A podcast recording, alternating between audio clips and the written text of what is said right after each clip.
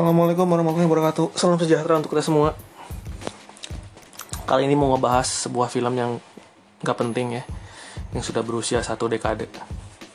Kalau gak penting kenapa dibahas ya? Mari kita buat penting. Film yang dimaksud adalah The Social Network, disutradarai, disutradarai oleh David Fincher. Ya, ini David Fincher yang bikin Zodiac ya.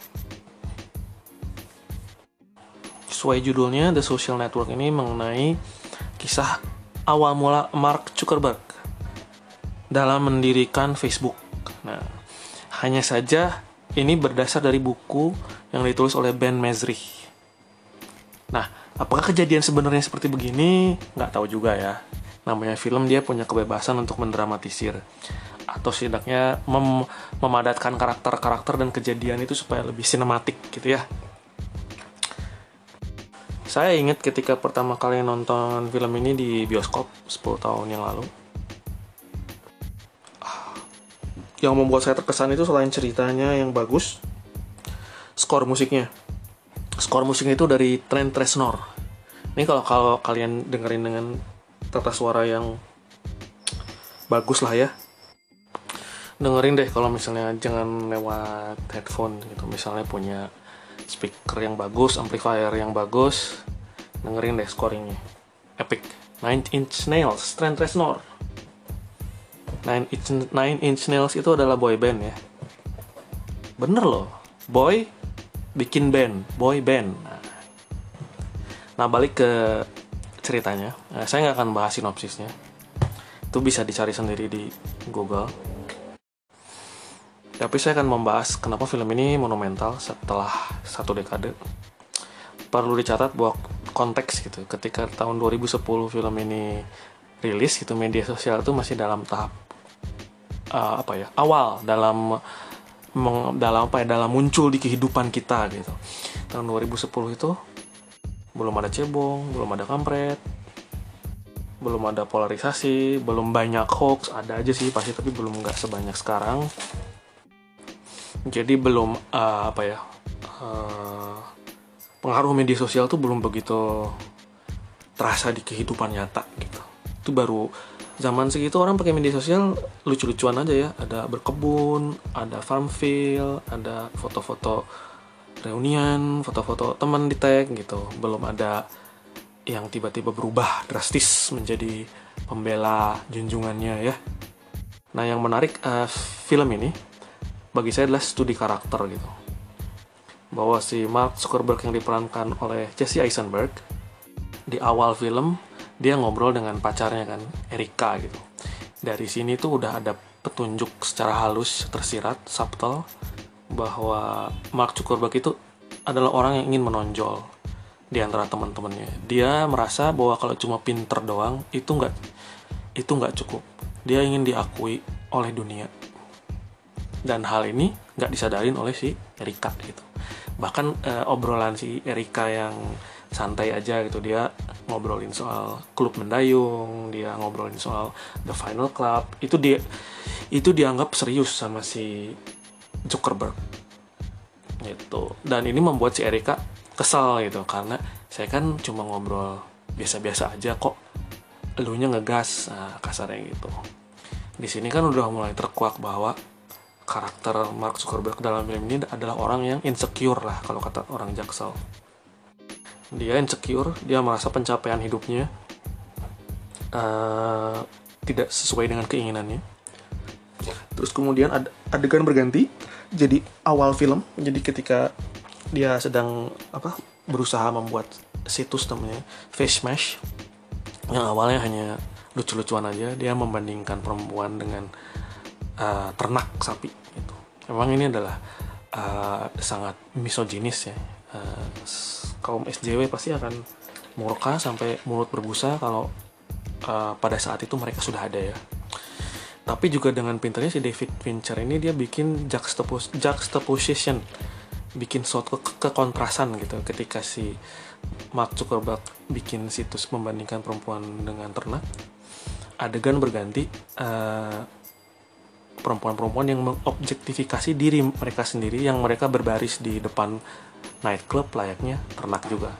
Jadi ini merupakan sebuah ironi gitu. Di satu sisi objektifikasi itu salah, tapi di satu sisi budaya yang ada di sekitarnya itulah yang mem- yang membentuk Mark Zuckerberg menjadi seperti itu gitu.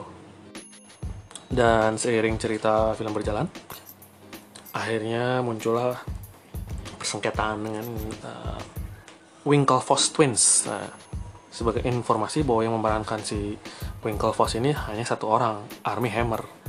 Satunya lagi adalah C G I, mukanya Army Hammer, karena Army Hammer aslinya tidak kembar.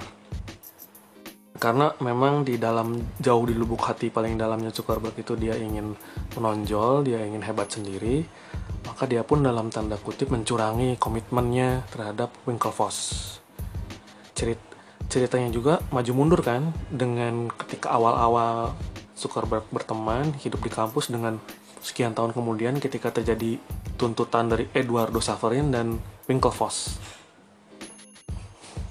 Dan ini menarik sekali gitu, melihat karakter yang berkembang itu, bahwa si Mark Zuckerberg dalam film ini dia dia ingin menonjol dengan merendahkan orang lain, dengan mencurangi orang lain.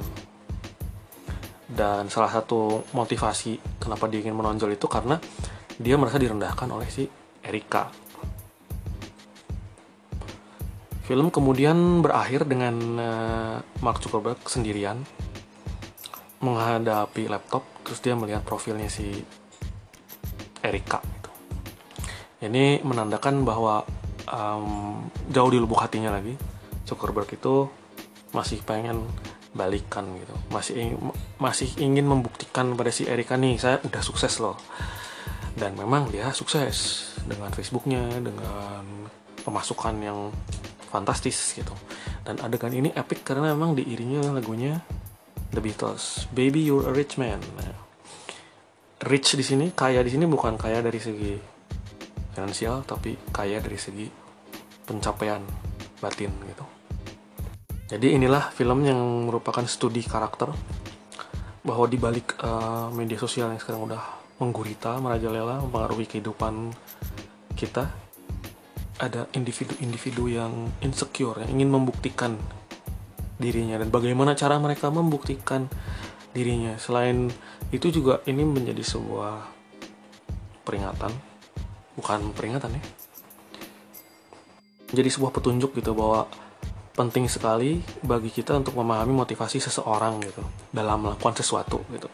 Dan untuk memahami ini nggak cukup cuma hanya dari luarnya aja. Kita harus tahu bahwa setiap orang tuh pasti punya motivasi personal. Apakah motivasi personalnya? Begitu.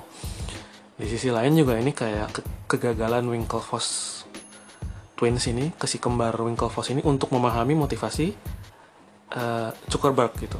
Dan kenapa mereka gagal memahami motivasinya? Karena memang sebagai Winklevoss itu mereka lahir dari keluarga berke- berkecukupan, prestasi bagus, masuk klub mendayung, Uh, alpha male lah, ya, yang sangat dianggap oleh teman-temannya. Bagi mereka tidak ada yang namanya dorongan motivasi personal tuh ingin membuktikan diri saya lebih hebat dari yang lain, atau diputusin cewek namanya Erika itu bagi mereka nggak ada gitu. Dan itu dipahami sebab mereka adalah orang yang sebagian besar keinginannya dalam hidup sudah dipenuhi gitu. Sedangkan Zuckerberg itu adalah kebalikannya dari Winklevoss pada saat itu ya. Mereka Zuckerberg itu bukan seorang yang atletis, bukan seorang uh, fuckboy, bukan seorang yang berlatar keluarga uh, berkecukupan, sehingga motivasi dia untuk menonjolnya terus lebih kuat daripada motivasi Winklevoss. Maka ini acungan jempol bagi De- bagi David Fincher dan penulis naskah Aaron Sorkin. Uh, betapa ini walaupun filmnya luarnya adalah seperti misalnya asal-muasal salah satu media sosial yang sukses, tapi ini adalah studi karakter di mana kita bisa merefleksikan kehidupan kita dan merefleksikan orang-orang di sekitar kita sendiri. Menarik bukan? Jadi yang belum nonton The Social Network silahkan ditonton. Mungkin yang tahun dua ribu sepuluh mereka baru delapan tahun bisa aja kan, nggak usah merasa ketinggalan gitu karena tidak pertamax nonton film. Kalau filmnya bagus, aku mau nonton kapanpun filmnya akan tetap bagus. Dan ini nggak usah takut spoiler ya, karena ya dalam film The Social Network ini yang penting adalah perjalanannya. Terima kasih sudah mendengarkan.